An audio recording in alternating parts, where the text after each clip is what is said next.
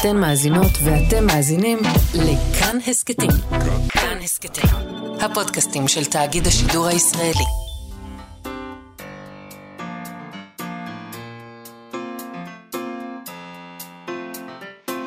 מה שכרוך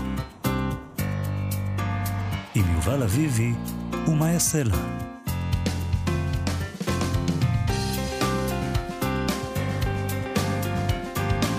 שלום, צהריים טובים, אנחנו מה שכרוך, מגזין הספרות היומי של כאן תרבות. אנחנו כאן בכל יום ב-12 בצהריים, בשידור חי.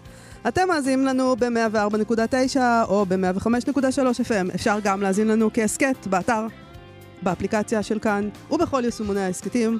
אחרי החדשות האלה, שבוודאי הבחינו המאזינים, והמאזינות בוודאי הבחינו, בדרמה הזאת ובמוזיקה הזאת והכל חדש שם בחדשות, אני מרגישה אנטי קליימקס, אז אני מרגישה צורך, אה, לא יודעת מה. זה משהו מאוד מאוד חגיגי. אז הנה, דבר חגיגי, יובל אביבי באולפן, שלום לך. אז מה זה חגיגי? היי, חזרת. הצלחתי להגיע. אני מאוד שמחה שחזרת, באמת. זה מאוד תודה משמח רבה, אני. שמח לחזור. אוקיי, אז בוא נגיד רק גם באופן חגיגי שעל ההפקה היום עמרי קפלן, על הביצוע הטכני יובל יסוד, אה, ואנחנו ממשיכים כרגיל, אנטי קליימקס כזה, לא? אה. אנחנו אמורים לעשות מסיבה, אבל... מסיבה כי חזרתי?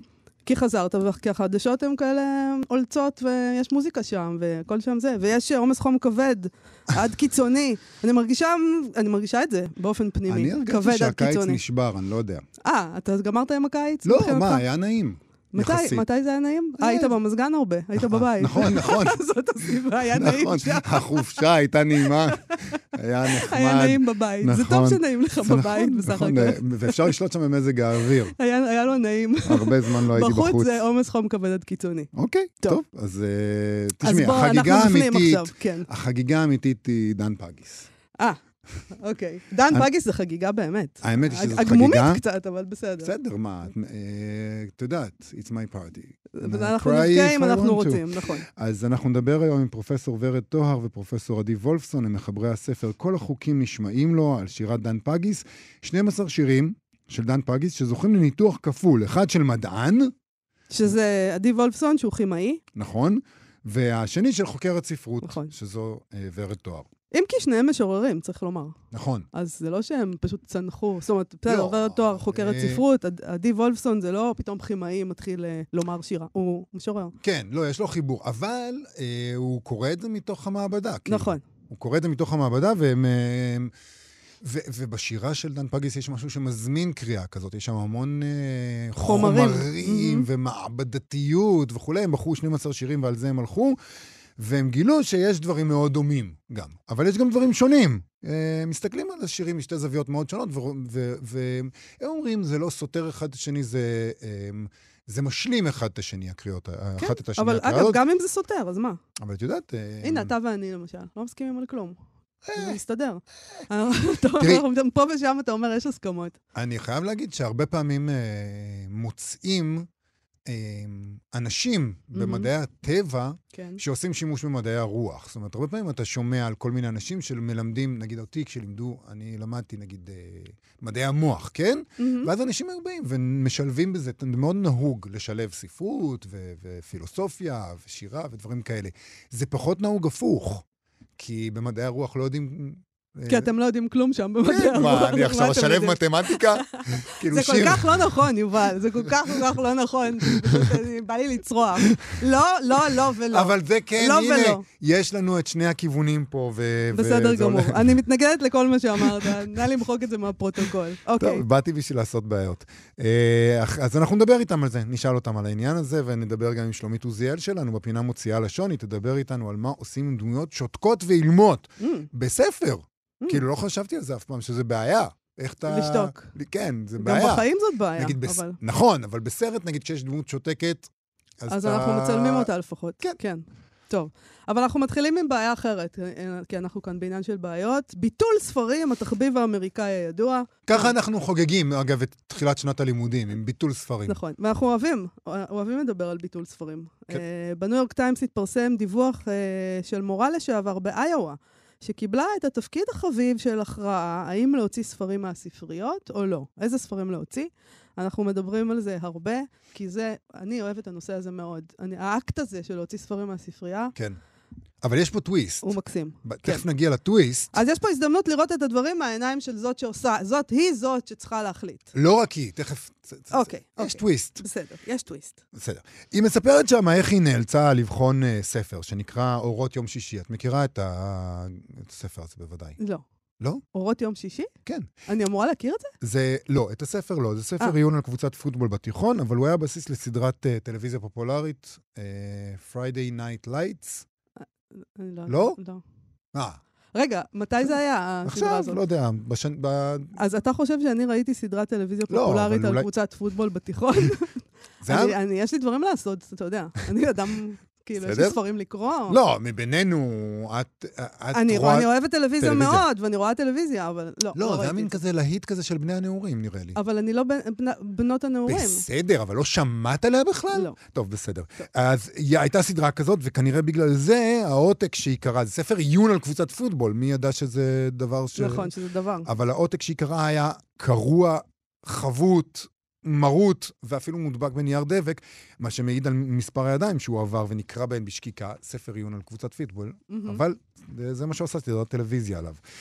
העניין הוא שבאיואה, אם הספרנים והמורים מציגים בפני תלמידים ספרים שיש בהם תיאורי מין, כן, הם חשופים לענישה על פי חוק, זאת אומרת, פרסונלי.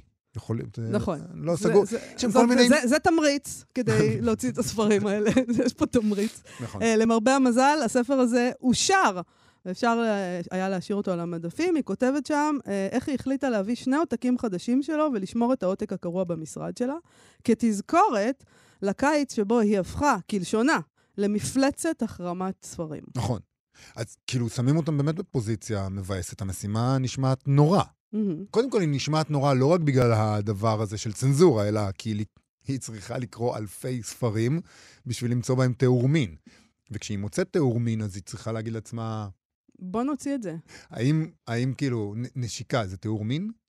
או שצריך אני כאילו לא יודעת חדירה? מה קורה מה, ב- מה, מה מה קורה קורה שם? באיואה. לא יודע, הם לא הגדירו להם את זה היטב, ולוח הזמנים הוא מאוד מאוד לא, לא תקין. החוק, לפי מה שהבנתי, נחתם בסוף מאי, ונכנס לתוקף בתחילת יולי, ושנת הלימודים מתחילה בספטמבר, כן. אז זה לא משאיר המון זמן לקרוא המון ספרים. אה, היא מספרת שלא גם לא ניתנו הוראות ברורות, איך לבצע את זה ומה בדיוק לחפש. תחשוב על האימה שלה, שכאילו היא... כן, היא יכולה... אני לא יודע. יש כל מיני, מערכת המשפט האמריקאית היא... גם הישראלית, אבל האמריקאית עוד יותר, היא סוד מבחינתי. אבל יש שם כל מיני מדרגים כזה, אני חושב שזה זה נחשב פלילי שם, אתה יכול ללכת, ו... אני חושב שיש שם איזה שנת מאסר או משהו מופרך כזה כן, לספרנית. כן. אוקיי, ומעבר לעניין כל הבעיות האלה, אה, מסתבר שיש שם כל מיני, אה, יש כל מיני ספריות בבתי הספר. זאת אומרת, יש את הספרייה של בית הספר, אבל בכל כיתה יש גם ספרייה משלה. ובספריות האלה לפעמים תלמידים מביאים אה, ספרים. והמורה כן. אפילו, אפילו לפעמים לא יודע אילו ספרים יש בכיתה שלו, כי השם כאילו... ישמור. אה, תרומות. אני לא- אגיד לך איך אנחנו פתרנו את הדבר הזה בארץ, לפני שנמשיך. אין, אין אין ספריות. ספריות בבתי ספר. זה נכון. וזה פותר את כל הבעיה, ואני לא מבינה איך האמריקאים לא חשבו על הפתרון הנהדר הזה. זה נכון. פשוט, צריך ספר תבטלו אחד. את הספריות. יש ספר אחד. תנ"ך, כן, זהו. בדיוק. אגב, יש שם תיאורי מין, אז לא. אה, נכון. לא. אז גם את התנ"ך. תיאורי מין, אין, נכון. אין ספרים, נגמר הסיפור הזה. טוב, בסדר. אז מה שהם עשו שם כדי בכל זאת לעמוד בלוח הזמנים ולהראות למחוקקים שהם מנסים, אה, זה להרכיב רשימה של ספרים שעלו לביקורת בעבר, כמו אלה שדיווחנו עליהם גם. כן. הם, אה, הם יודעים חלק מהדברים שאסורים. אה, ואז אה, הם פנו כן. לבינה מלאכותית. או, זה הטוויסט. או, אה, הם שאלו את הצ'אט GPT אם בספרים שברשימה הזאת יש סצנת סקס. 19 ספרים, הבינה המלאכותית החזירה עם התשובה כן, ואז את אלה הם הלכו לקרוא. הנה שימוש נהדר בבינה מלאכותית. עכשיו, אולי. הם לא, הם לא אמרו לבינה המלאכותית האם לפסול את הספרים האלה או לא, הם רק שאלו אם יש שם סקס או לא. אם יש סקס. עכשיו, את זוכרת בוודאי שהבינה המלאכותית היא לפעמים סתומה. בוודאי. נגיד, כשאנחנו. כשאנחנו שאלנו אותה כל מיני שאלות על הספרות העברית, מהמם. שזה נכון שזה יותר קשה, כי אין לה כל כך הרבה טקסטים בעברית שהיא יכולה לבחון, אבל היא נתנה תשובות מטומטמות לחלוטין לפעמים. כל מיני ספרים... אני רוצה יח- להזכיר לך שהבינה המלאכותית, שאתה מדבר עליה כאילו איזו ישות אה, תבונית, כן, היא בסך הכל אה, יציר פרי, אדם. יציר כפינו. נכון. אז כאילו... אז היא מטומטמת כמונו או יותר. מטומטמת בדיוק כמונו. או יותר, קצת כאילו, יותר, כן. בדיוק. כי זה טמטום אנושי שמצטרף. כל מיני מיני מטומטמים יש פה. אז פה יש לנו עניין סטטיסטי, אנחנו יכולים לראות כמה מטומטמת היא. אוקיי. סליחה, זה לא יפה להגיד. כמה למה? שוב- זה לא יבין את הלב. פתאום אמרתי, אולי יבטלו אותי, אה, שאני מוציא דיבתה של הבינה המלאכותית אה, רעה. אוקיי. בכל מקרה, אה, לא...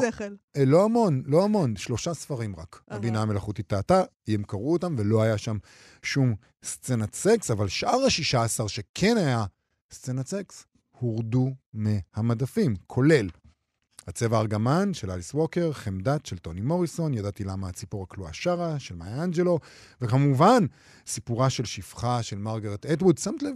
ארבעה ספרים של, של נשים, וספרים רובן רציניים. שחורות, גם... נכון, אה, וגם ספרים רציניים, ספרות. זאת אומרת, זה ספרות שהוציאו, זה לא כן. ספרים אירוטיים, אוי ואבוי. וכל זה לא ספר עיון על קבוצת פוטבול.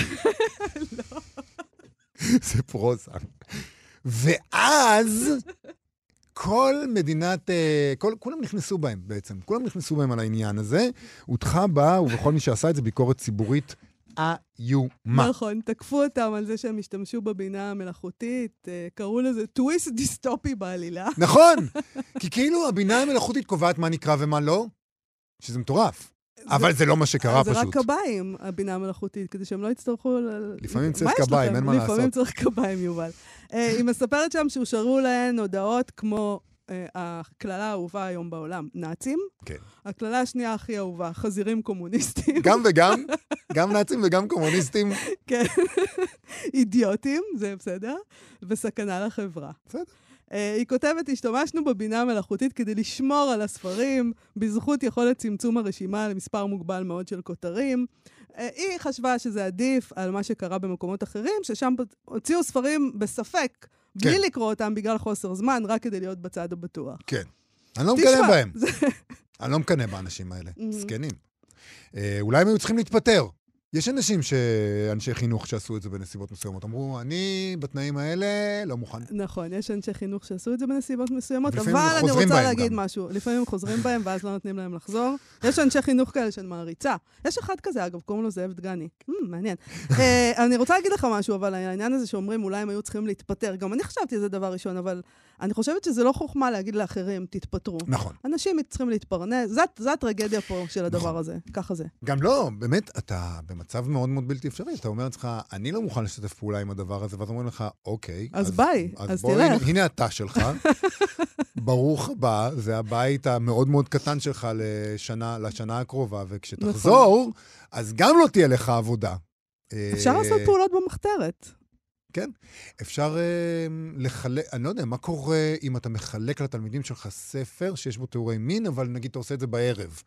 אה, וואו, זה מחוץ לבית ספר, אוי כן, ואבוי זה לך. פתח זה, זה, זה. צרות אחרות לא לגמרי שעליהן לא. העונש יותר משנה אחת נכון. בבית הכלא. יובל, כיף שחזרת. אה, תודה רבה, כיף להיות.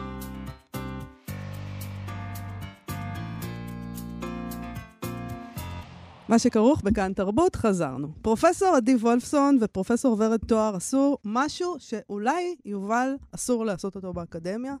הם ערבבו, נכון, הם בגלל זה אנחנו נהנים.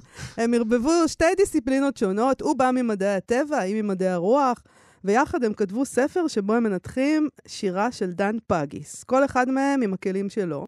זה דבר אה, יפה כשלעצמו, מין אה, אקט אה, של התנגדות אולי קצת, נכון? זה נורא חתרני? מוזר, נכון? כי חתרני? פעם כאילו זה היה מאוד מקובל. אתה חושב? אדם, לא, נגיד, לא ברנסאנס. אה, ברנסאנס. אה, פעם, התכוונת ממש פעם. כן. Mm, אוקיי, פעם, ברנסאנס, כן. לפני שהתמקצענו מאוד, מותר היה ל... ל לא יודע מה, ל, למהנדס לכתוב שירה ול, ולנתח שירה, וכאילו, ולצייר. אז ו... הנה, גם היום מותר. עדי וולפסון, הוא משורר, כן. בוא נגיד, אה, וגם ורד תואר היא משוררת. זה לא שהם... אה, אה, מה פתאום שירה? הם נכון. שניהם משוררים. נכון. אה, אז הם לא כאלה רחוקים אחד מהשני. אבל- אה, לפחות הם גם קרובים אל הלשון. אה, עדי וולפסון, נגיד, הוא משורר, אבל גם מומחה בתחום הקיימות ופרופסור להנדסה כימית. כן, זה לא רגיל. לא רגיל. וורד תואר היא אומנם משוררת, אבל היא גם חוקרת ספרות עברית ותרבות יהודית. ולספר שהם הוציאו קוראים כל החוקים נשמעים לו, מדע ומיתוס בשירת דן פגיס. שלום ורד טוהר. שלום, היי. צהריים טובים. צהריים טובים, שלום עדי וולפסון. שלום, שלום. אז ורד, אולי נתחיל איתך, תספרי לנו על האופן שבו נוצר הספר הזה, למה בעצם החלטתם לכתוב אותו, ככה, בצורה הזאת, יש שם את הצד שלו והצד שלך, את שתי הדיסציפלינות. יש שיר, ואז מופיעים הטקסטים שלכם. נכון. Uh, טוב, אז קודם כל אני רוצה להגיד שהספר הזה הוא ביטוי של מחאה והתנגדות. יפה. והמחאה וההתנגדות האלה מגיעים ממקום שעדי ואני, שאנחנו חברים ומכרים, ושנינו באר שבעים, ושנינו עוסקים ב- ב- במדע, ושנינו אנשי אקדמיה וכולי וכולי, באיזשהו מקום בשיחות שלנו הגענו למסקנה שאני והוא באקדמיה לא היינו יכולים להיפגש. זאת אומרת, במרחב האקדמי, כפי שהוא... אה, מסורטט היום, כפי שהוא נראה היום, לא רק שאנחנו משתי דיסציפלינות מנוגדות, אנחנו משתי פקולטות מנוגדות. אנחנו בעצם בתוך המבנה האקדמי נלחמים בינינו על תקציבים, על יוקרה, על כבוד, mm. על מקום וכולי וכולי. הם מנצחים אבל, ורד, בואי בוא נודה, מדעי הטבע מנצחים. אבל מדי פעם אנחנו שומעים על uh, עירובים כאלה, פתאום כן. יש כנסים כאלה על uh, רפואה נכון. וספרות, על מתמטיקה אבל וספרות. אבל זה תמיד מין דבר כזה, שאנחנו נעצרים רגע, נכון, או, רפואה נכון. וספרות. בדיוק. אה, זה, זה בדיוק היוצא מן הכלל שאיננו מעיד על הכלל, ומה שעדי ואני ניסינו לעשות זה אמרנו, אוקיי, בואו רגע נזיז הצידה את הקריירות האקדמיות שלנו, ובזמן הפנוי שאין לנו, זאת אומרת בשעה ה-25 של היממה, בואי ננסה לעשות משהו ביחד, את ואני. בואי ניקח את השירה של דן פגיש, שהיא שירה שיש לה בחלקה מאפיינים מדעיים מאוד מאוד ברורים, וזה משהו שחוזר על עצמו בכל הקבצים שלו, החל, מהקובץ הראשון שעון החול ועד הקובץ האחרון, בואי ניקח את הדברים האלה ובואי נראה מה אנחנו יכולים להוציא יחד.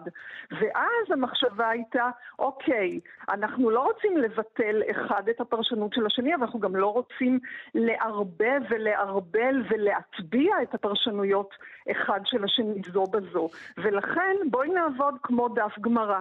בואי mm. נשים את הטקסט באמצע.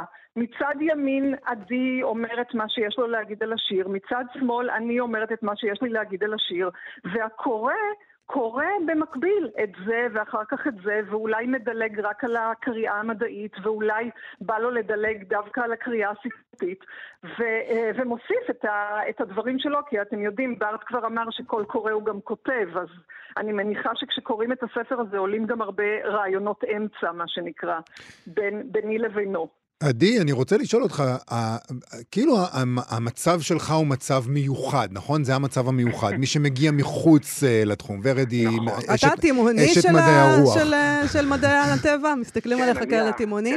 כן. אני המוזר, אני זה שכאילו שואלים, גם זה, כאילו מה, לא מספיק לו, אז הוא גם צריך לכתוב שירה, וגם צריך לעסוק בנושא סביבה ולכתוב טורים בתקשורת, mm. וגם, מה, מה, כאילו לא מספיק, די, כאילו... אבל כשאתה בא לכתוב uh, בספר הזה את הניתוחים שלך, אה, לשירים האלה, אולי יש איזה משהו גם אה, קצת מגביל בזה, כי זה מיד אה, מכניס אותך לתוך הרובריקה הזאת. אתה חייב לבוא מהמקום של המדע, אתה חייב להפגין את זה בעצם שאתה מדען שקורא שירה בעיניים של מדען, דרך המיקרוסקופ, דרך, ה, דרך הכלים המדעיים, כן. זה בעצם הופך אותך גם...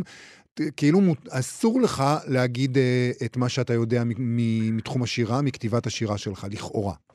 אז אני אגיד לך מה, קודם כל אני חייב לציין שבשבילי הספר הזה הוא ממש אה, הגשמת חלום ילדות. אני קראתי דן פגיס כנער, עוד בשירים שלימדו אותנו את אה, שירי השואה במרכאות של פגיס. כן. ובעצם הלכתי לספרייה, קראתי את השירים כמי שלמד מדעים, ואמרתי, וואו, יש פה הרבה כימיה, פיזיקה, mm. והמון מושגים כאלה, ופתאום זה נורא התערבב לי, וזה גם קצת נתן לי אישור שמותר, מותר גם למי שלומד מדעים לכתוב שירה. זה לא נורא, זה, זה מותר. כן. אז קודם כל זה היה, ולכן אני לפני שנים התחלתי לכתוב לי, להוציא את כל הדימויים, את כל המושגים, לנסות להבין למה פאגיס עושה כזה שימוש אינטנסיבי וכדומה. אה, ולכן כש, כשורד ואני באמת החלטנו אה, לכתוב את זה, זה היה בשבילי ככה, וואו, איזה כיף, אפשר סוף סוף להגיד את זה. ישר הסכמתם על פגיס? זה היה, כן, זה דן כן, פגיס, כן, זהו? כן, בטח. אני אגיד לך, אני כן. אספר, אני אספר לכם, זה היה בכלל אה, באיזה משהו ש, שהציעו לנו לדבר על שיר יחד. ואז אמרתי לוורד, מה, מה, משעמם לדבר על שיר אחד שעה. אלא אם ניקח משהו שנבוא עם עולמות אחרים. וככה Mm. באנו לפאגריס. ככה התחלנו. ואז עשינו, כתבנו לנו על השיר הראשון, ואמרנו, וואי, זה מעניין, אז כתבנו על השני ועל השלישי, וככה כבר אולי- הגענו לספר. אולי אני אגיד משהו שממש חשוב להגיד, שהעבודה שלנו הייתה כזאת שהחלטנו על איזה שיר כותבים עכשיו, וכל אחד מאיתנו הלך הביתה לכתוב בלי שהשני רואה. Hmm. ורק כששנינו סיימנו לכתוב על השיר, שיתפנו בינינו, אה, כל אחד קרא את מה, ש, את מה שהשני עשה. זאת אומרת, זה באמת סוג של מצד אחד עבודה עצמאית, שבה, כמו שאתם אומרים, כל אחד הולך עם הראש שלו, ועדי לא חייב להיות נעול על התחום המדעי, והוא גם באמת לא עושה את זה, ואני הלכתי לכיוונים שלי, ואז כשנפגשנו שוב בסוף, בסוף התהליך על כל שיר, פתאום ראינו, אבל, אבל, אבל זה כל כך קופץ, שעדי באמת מגיע ממקומות אחרים, כי הוא לא יכול היה אה, להגיע לרעיונות שלי בלי ההשכלה האקדמית בספרות, ואני בוודאי שלא יכולה להגיע לרעיונות שלו, כי אין לי הסכמה, השכלה אקדמית בכימיה. אז אתם ה- התחלתם עם 12 השירים האלה, או שכשנפגשתם בסוף, פתאום היו שירים שאמרתם, אה, זה לא עובד? לא, אנחנו אה, התחלנו, התחלנו מ- באמת משיר אחד, שהוא ככה כן. יותר מדעי, בוא נאמר, מובהק.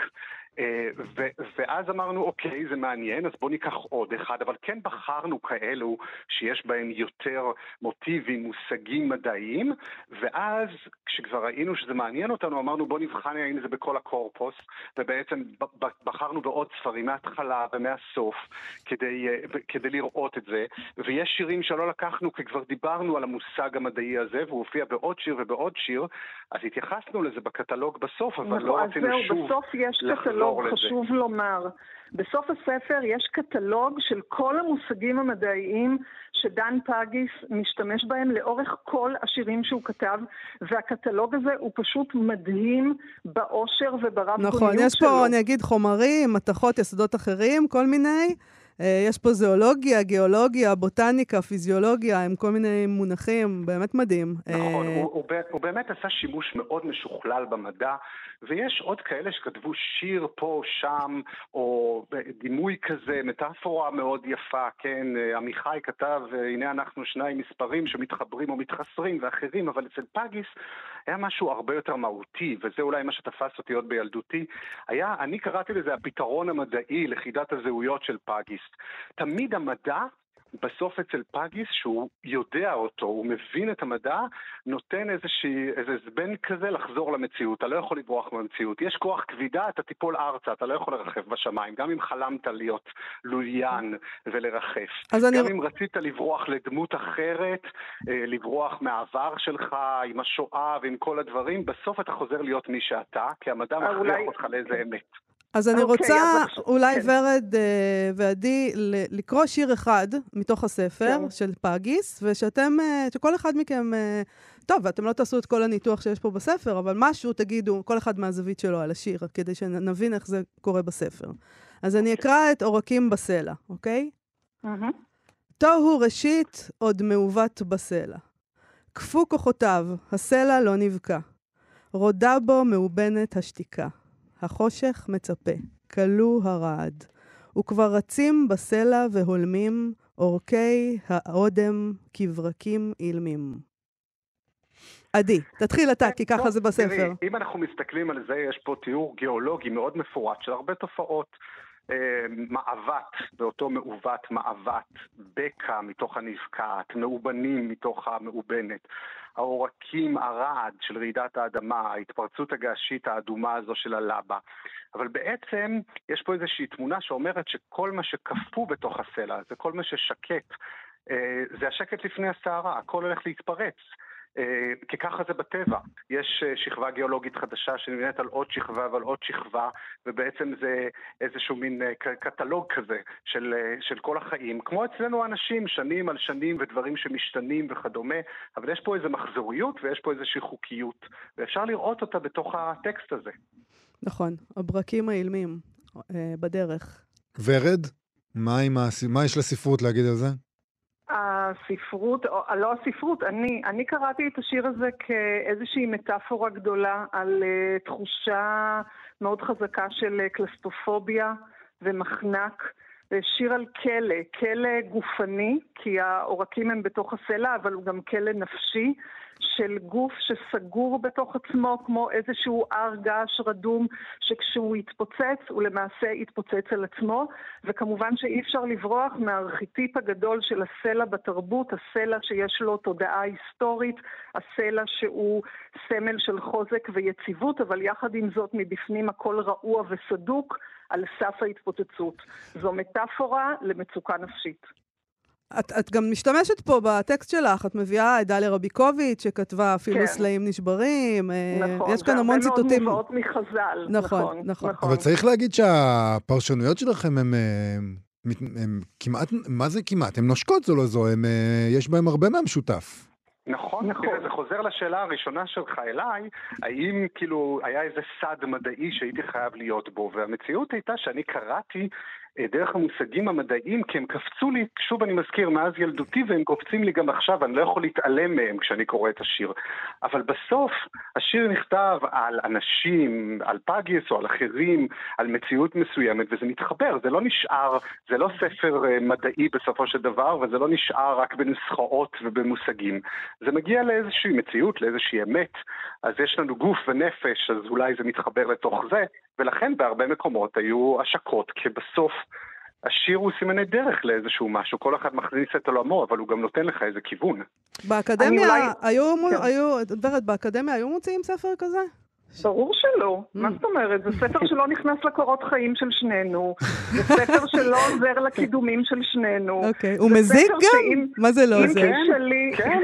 הוא מזיק. לא. הוא מזיק, לא, אני אגיד לך למה הוא מזיק. אוקיי. אומרים, מה בזבזת את הזמן לכתוב את הספר הזה? יכולת לכתוב מאמר. זה העניין. או לכתוב הצעת מחקר. העניין הוא כאילו, שאני עוד מצפה לזה שיזמנו אותי לשיחת בירור, שאם היה לי זמן לכתוב ספר, למה לא כתבתי מאמר במקום זה?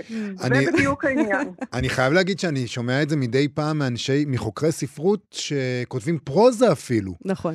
גם חוקרי כן. ספרות שכותבים ספר פרוזה, אומרים להם, אה, מדוע כתבתם ספר פרוזה, יכולתם... מה אתה עושה? אה, לכי, לכי תכתבי שני מאמרים, מה את כותבת עכשיו ספר פרוזה? ברור, ברור. זה לא עושה לכם חשק אה, לבעוט בכל הדלי חלב הזה? הם בעטו, מה זה הספר הזה? לא, אני אגיד לכם למה. אני אגיד לכם למה. בגלל התקן. קודם כל בעטנו. כן. קודם כל בעטנו כי הספר קיים. אבל אני אגיד לכם מעבר לזה, ואגב, עדי ואני גם עושים פרויקט דומה על, על אקו-פואטיקה, שאנחנו מערבב, מערבבים את הספרות והמדע, והיה לנו גם פרויקט על שואה וכולי. זה לא הפרויקט הראשון שלנו. אבל אני אגיד לכם מה, אני לא רוצה לבעוט בסיר החלב הזה, כי סיר החלב הזה הוא זה שנתן לי את השפה ואת היכולת ואת הכלים כדי לכתוב את הספר הזה. כי אם לא הייתי באה מהאקדמיה, אני לא הייתי מסוגלת לכתוב את הספר הזה. כן, זאת אומרת, הספר הזה הוא כן ספר של שני אנשי אקדמיה. פשוט כל אחד מגיע לשיר מהזוויות, מהזוויות שלו. ואולי בתשובה לשאלה הקודמת ששאלתם את עדי, אני חושבת שהשורה התחתונה היא שאם יש איזשהו בתפיסה שאחרי המהפכה המדעית, כן, אמרתם שבימי הביניים הכל היה מחובר, אבל מאז המהפכה המדעית, מאז ניוטון למעשה, אנחנו בתוך הפרדה מאוד חמורה של דיסציפלינות. אנחנו כן רוצים להגיד שהלוגוס והמיתוס לא מתנגשים אחד בשני, הם משלימים אחד את השני, הם חייבים להשלים אחד את השני. ואולי אחד הדברים שדן פגיס עושה זה מראה לנו עד כמה המדע לא מספיק כדי לתאר את המציאות האנושית. כלומר, הוא שם, הוא יפה, יש בו הרבה מאוד יופי, גם במדע וגם, וגם בחקר ספרות, בחקר טקסטים. יש המון יופי, יש אסתטיקה פנימית מדהימה, אבל זה לא מספיק, אנחנו צריכים גם את ה-humanities, גם את הרוח. נכון. לא יעזור. צריך את אלוהים בסוף. אני חייב להוסיף לזה משהו. קודם כל, אני רוצה לבעוט הרבה יותר מוורד כנראה. כן. אה, אולי בגלל שאני נמצא בדיסציפלינה שנורא מסודרת וזה, וכאילו מגבילה אותי, ואני רוצה קצת אה, לברוח. ודבר שני, אני הייתי רוצה, ואני גם עושה את זה בפועל, הייתי רוצה שכל סטודנט שלי שלומד הנדסה יראה הצגה, יקרא שירה, ילך לכדורגל, שיהיה אדם יותר טוב ואדם יותר פתוח. הרעיונות הטובים באים מבין התחומים. גם הדברים שאנחנו אה, רואים היום, ההתפתחויות המדעיות הכי גדולות, בסוף הם באים בין, בסדקים, במעברים האלו, אה, ולכן אני חושב שבזה האקדמיה חוטאת שהיא אה, מלמדת אותנו או מתכנתת אותנו למשהו אחד, עד כדי כך שלפעמים יש מומחה לזרת בצד ימין והוא לא יודע כלום על הזרת בצד שמאל. ואני כן הייתי רוצה לשבור את הדיסציפלינות האלו גם בתוך האקדמיה. אה, ולא שיהיה רק איזה קורס כללי שצריכים לקחת וכולם עושים איזה קורס הכי קל אה, שהשאלות ניתנו מראש או משהו כזה. אני... יש, אני חושב שזה צומח משם. אני רוצה לחזק את הדבר הזה. אנחנו יכולים לראות היום כל ההתפתחויות הטכנולוגיות של ה-AI. יש עכשיו סרט מאוד חשוב שרץ בקולנוע אופנהיימר, כלומר, תראו מה קורה, המדען תמיד חייב את האתיקה לידו, אחרת הוא לא יכול להמשיך לתפקד. והחיבור הזה בין ה-humanities לבין המדע חייב להיות לצורך אה, אה, חברות, חברה ותרבות מתוקננת והוגנת ואנושית. האנושיות מגיעה מהחיבור, לא מההפרדה. אה, עדי וולפסון, ורד תואר, כל החוקים נשמעים לו, מדע ומיתוס בשירת דן פגיס יצא עכשיו בהוצאת פרדס. תודה רבה לכם על השיחה הזאת. תודה, תודה. תודה, להתראות. עכשיו, מוציאה לשון. מה שכרוך בכאן תרבות, חזרנו עם הפינה שלנו, כפי ששמעתם, מוציאה לשון. הפינה שבה שלומית עוזיאל מדברת איתנו על סוגיות לשון בספרות, כפי שהיא אה, עשתה בספר שלה. מוציאה לשון הפתעות מהמגירה הסודית של העברית, שהיא הוציאה בהוצאת עם עובד. שלום שלומית. שלום, שלום. אז היום אנחנו מדברים על משהו מורכב מאוד, שאני ספרותית, פתאום הוא היכה בי כבעיה. דמויות ששותקות, מה עושים איתן בספרות? כאילו, איך, איך, מה עושים עם זה? נכון? Uh, כן, דמויות ש, שאין להן קול, דמויות שהן, שהן, שהן דוממות.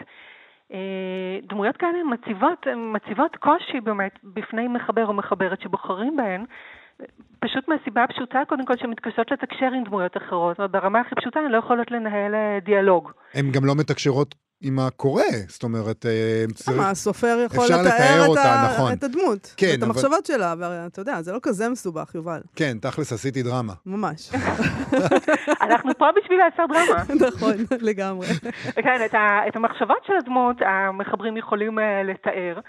אה, ויכולות להיות גם סוגים, סוגים, סוגים אחרים של, של תקשורת בין הדמות לדמויות אחרות, אבל בלי ספק זה מציב איזשהו קושי שהדמות לא, לא יכולה להסביר לדמויות אחרות, או מתקשה יותר להסביר את המניעים שלה, את הרצונות שלה, מה, מה היא עושה, למה היא עושה מה שהיא עושה, ובכלל להביא את עצמה, להציג את עצמה. אה, כמו שנראה בכמה, בכמה יצירות, אבל כמו שאמרנו, אנחנו פה, ו- ו- והיצירות פה בשביל, בשביל הדרמה, ו- וקושי כזה הוא בעצם פתח, ל- פתח למורכבות, פתח לעניין. כן, גם... יש את העניין הזה של נגיד דמות שאין לה קול, זה, זה אומר גם, משהו פה. גם מי שכתב את זה מן הסתם חשב על זה, הוא אמר... אני... זה לא במקרה. זה, הוא, הוא לא אמר, זה, אוי לא, הדמות הזאת לא מדברת, איך עכשיו אני אכתוב את זה?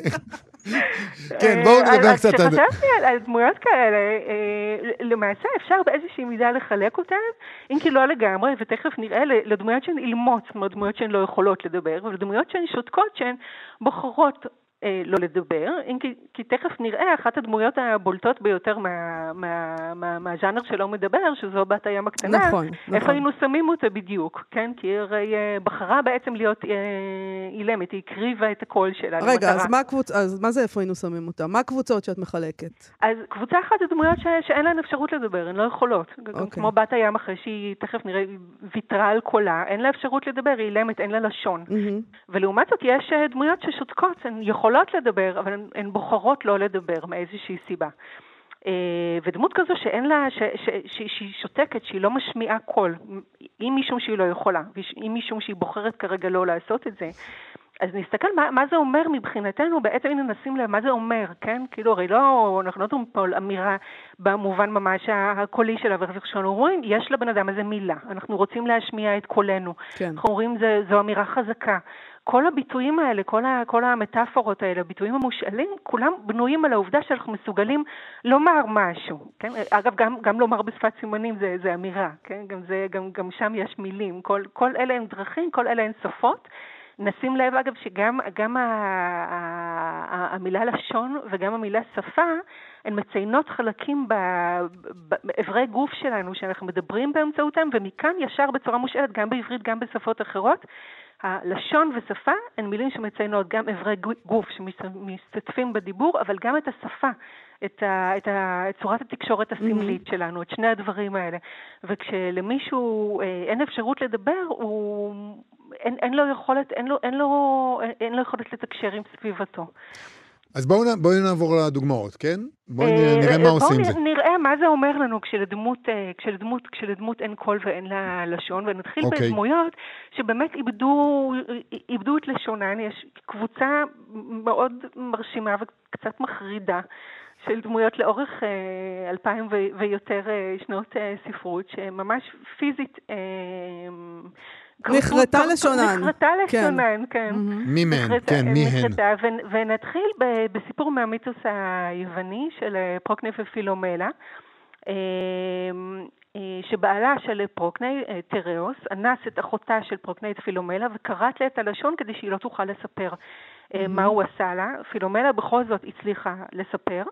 אמ, אף על פי שהייתה אילמת ובלי לשון, היא רקמה על בד את הסיפור כולו ושלחה, הצליחה לשלוח את הבד אה, לאחותה, לפרוקני, שנקמה נקמה נוראה בבעלה שעשה את הדבר הזה אה, לאחותה. והסיפור הזה של, של פילומלה, אה, שנאנסה והלשון שלה נחרטה, הוא מהדהד ביצירות מאוחרות יותר. אמ, יצירה נוספת ומאוד, אה, אני יודעת מה, שממש, היא מאוד מאוד ידועה, אולי הכי ידועה לדעתי מבין הדמויות של נשים שהלשון שלהן נחרטה וגם הדמויות שאין להן קול, אה, זו בת הים הקטנה, כמו שאמרנו, של האנס קריסטיאן אדרנסן, ובניגוד לפילומלה שהלשון שלה נחרטה אמ, באלימות נגד רצונה, בת הים ממש ויתרה מרצונה על, ה, על הלשון שלה, אמנם כפי שנראה, ב, ב, בתמורה לרגליים. בתמורה לרגליים, אבל היא לא הייתה בטוחה, נשים לב. בת הים הקטנה, היא זכתה להמון, גם בגלל הסרט של דיסני, היא זכתה להמון פרשנויות פמיניסטיות. אם אנחנו מסתכלים על היצירה בצורה הכי פשוטה, יש לנו פה אה, נערה, אישה, שוויתרה על הקול שלה בתקווה לזכות באהבה של גבר. כן, היא נתנה את, ה, את הקול כדי לקבל רגליים, לצאת מהים, לפגוש את הנסיך. בשביל בתקווה... גבר, אנחנו מוותרות על הקול שלנו. זה, זה... אה, למה את מופתעת? זו פרשנות אחת. זה מה שאנחנו עושות, כן. זה, זה, זה, זה נכון, אגב. אבל זה לא בטוח שזה מה שבת הים הקטנה עשתה. אוקיי, מה את חושבת שהיא עשתה? היה לה יותר שכל קצת. עכשיו, אה, זה, זה אגב מה שקורה באמת בסרט של דיסני, שהוא פישט קצת את הסיפור של, אה, של אנדרסן. אה, אבל נשים לב, אצל, בהגדה של אנדרסן, בסיפור של אנדרסן, קודם כל, הוא באמת, בת הים לא רק מוותרת על הקול שלה, מכשפת הים, ש, שבת הים הולכת אליה לשאול מה אפשר לעשות בעניין הנסיך הזה, שהוא על היבשה, והיא מאוהבת בו, ומה עושים. אה, היא אומרת לה, אני צריכה לכרות לך את, ה, את הלשון, ו... כי היא רוצה את קולה היפה של בת הים, הקול היפה ביותר בים ועלי אדמות, ואז היא תהפוך את זנב הדג של בת הים לרגליים כדי שהיא תוכל לפגוש את הנסיך וכן הלאה. אה, אבל נשים לב לעוד דבר, לכמה דברים פה שהם שונים קצת ממה שהסיפור הזה ידוע בו. שראשית, בת הים לא רצתה רק את הנסיך, היא לא רצתה רק את האהבה של הנסיך. מה שהיא רצתה, לפי הסיפור אפילו יותר בעצם, למעשה הנסיך קצת היה פה אינסטרומנט היא ידעה שאם הנסיך יתאהב בה ויתחתן איתה, היא תקבל נשמה בת אלמוות. זאת אומרת, היא בעצם רצתה נשמה והיא רצתה אלמוות, אנחנו יכולים, אפילו היו רבים שראו פה, אוקיי, כאילו, איזה מין סוגים של אלמוות אנחנו רוצים. יש כל מיני דרכים שאדם יכול שיזכרו אותו לנצח, לחיות לנצח. אמ, כשאנחנו חושבים שיש לנו פה סופר שמקווה שיצירותיו ייזכרו לנצח, אנחנו יכולים לקחת את זה גם לכיוונים אחרים, את מה שהוא אה, אמר שבת הים רצתה.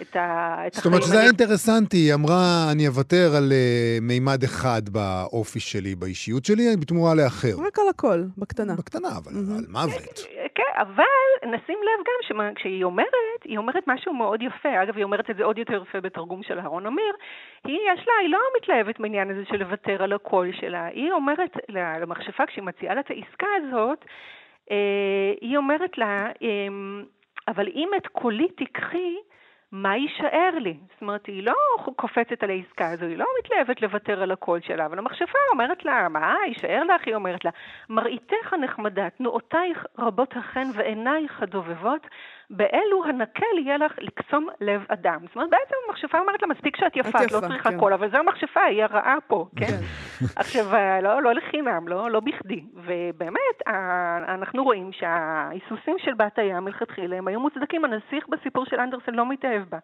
הוא, הוא אומר שהוא רואה בה ילדת תפוחים והוא שם לה כרית ליד הדלת שלו ונותן לה לישון על הכרית, אבל אני לא יודעת, אצלי בבית לפחות הילדים לא ישנים על כרית ליד הדלת. מה, לא? באמת מוזרה. מי שישן לעיתים על כרית ליד הדלת, זה נכון, זה יותר אה, כלבים וחתולים, נכון? נכון. חיות, חיות מחמד. אז, אז אה, בעצם כשה, כשהבת הים מוותרת על, ה, על, ה, על הלשון שלה, על הקול שלה, על השפה שלה, שהיא לא יכולה לדבר עם הנסיך, היא לא יכולה לשוחח איתו, הוא בעצם לא יכול להכיר אותה, היא לא יכולה להביא את עצמה, אין לה, אין לה קול. בקיצור, זה פמיניסטי, כי זה אומר... היא נדחקת למעמד של חיה בעצם. זה אומר לנו לא מספיק להיות יפה, זה מה שהוא ניסה לא להגיד. לא מספיק להיות יפה, זה אנדרסן אומר לנו, כן, בעצם. או אפשר, תראו, זה מה שיפה בסיפור, שיש בו כל מיני, אבל... אבל כן, מי שאומרת מספיק להיות יפה זה המכשפה, ולא בת הים. בואי נעבור זה... לדוגמה יותר מודרנית של כריתת לשון, בקצרה, אז... לפני שנעבור לקבוצה השנייה. אז המשפט היפה הזה של בת הים, שהיא אומרת בלי קולי, מה יישאר לי, הוא משמש בתור מוטו אה, לרומן, לממואר ישראלי שראה אור השנה, אה, של יונתן שגיב, והספר נקרא יש אנשים שמדברים ככה, והרומן כולו, הממואר כולו עוסק בקול ובזהות למעשה, כן, כמו בת הים, ש, ש, שאנחנו רואים בסיפור הזה שאלה של זהות, מי היא, מה היא, לאן היא, מה היא בעצם רוצה, היא רוצה אהבה או שהיא רוצה חיי נצח וכן הלאה, אז במקרה אה, של יונתן שגיב וה, והספר היפה שלו, הוא לא נחרטת לו הלשון, לשמחתנו הרבה, יש לו בעיה עם מיתרי הקול בגלל שימוש, שימוש לא... לא, לא נכון. לא, לא, לא נכון, או שלא שומר יפה כן, על מיתרי הקול. דיברנו איתו כאן על הספר אני הזה. אני שמעתי, זה היה mm-hmm. מאוד מאוד יפה. למעשה משם אני מכירה את הספר. אה, יפה. אוקיי. וכמו בת הים, כשהוא מאבד, מאבד את, את קולו, יונתן שגיב, אז הוא מאבד את יכולתו לדבר עם סביבתו, הוא בעצם מתקשה מאוד, כן, זה, זה בכתב, זה נורא מסורבל לשוחח עם, עם האהוב שלו, עם בן הזוג שלו, עם החברים שלו. ולאורך הספר בעצם מחפש, מחפש את הקול החדש ואת הדרך הטובה יותר לתקשר עם, ה, עם הסביבה שלו. זה גם, זה גם השאלה בספר, וזה מוביל אותנו גם uh, לבת הים הקטנה, וגם uh, הספר, בעצם הספר של יונתן שגיב מחזיר אותנו, זה גם השאלה של כשחוזר הקול, מי אתה עכשיו? זאת אומרת, איזה קול חזר אליך? זה לא בהכרח הקול שהיה לך פעם. זה, זה נכון מאוד גם אצל יונתן שגיב, וגם בבת הים, שאנחנו אולי נגיד עליה רק עוד מילה אחת, בכל זאת יש גם אחרים, אבל שבת הים היא מקבלת את הקול שלה באמת בחזרה, כמו שאמרת בסוף הסיפור, וזה קול אחר, היא הופכת לבת אוויר, יש לה קול רוחני, היא מקבלת את הקול שלה בחזרה, והיא נגיד עולה, עולה איזה מדרגה בקיום כתוצאה מזה. בואי נדבר, בוא נדבר על הקבוצה השנייה. כן, על אלה שיכולות לדבר אבל שותקות. אמ, או יכולים לדבר אבל שותקים, אבל אני שמה לב שזה בעיקר נשים שמאבדות את הקול שלהן.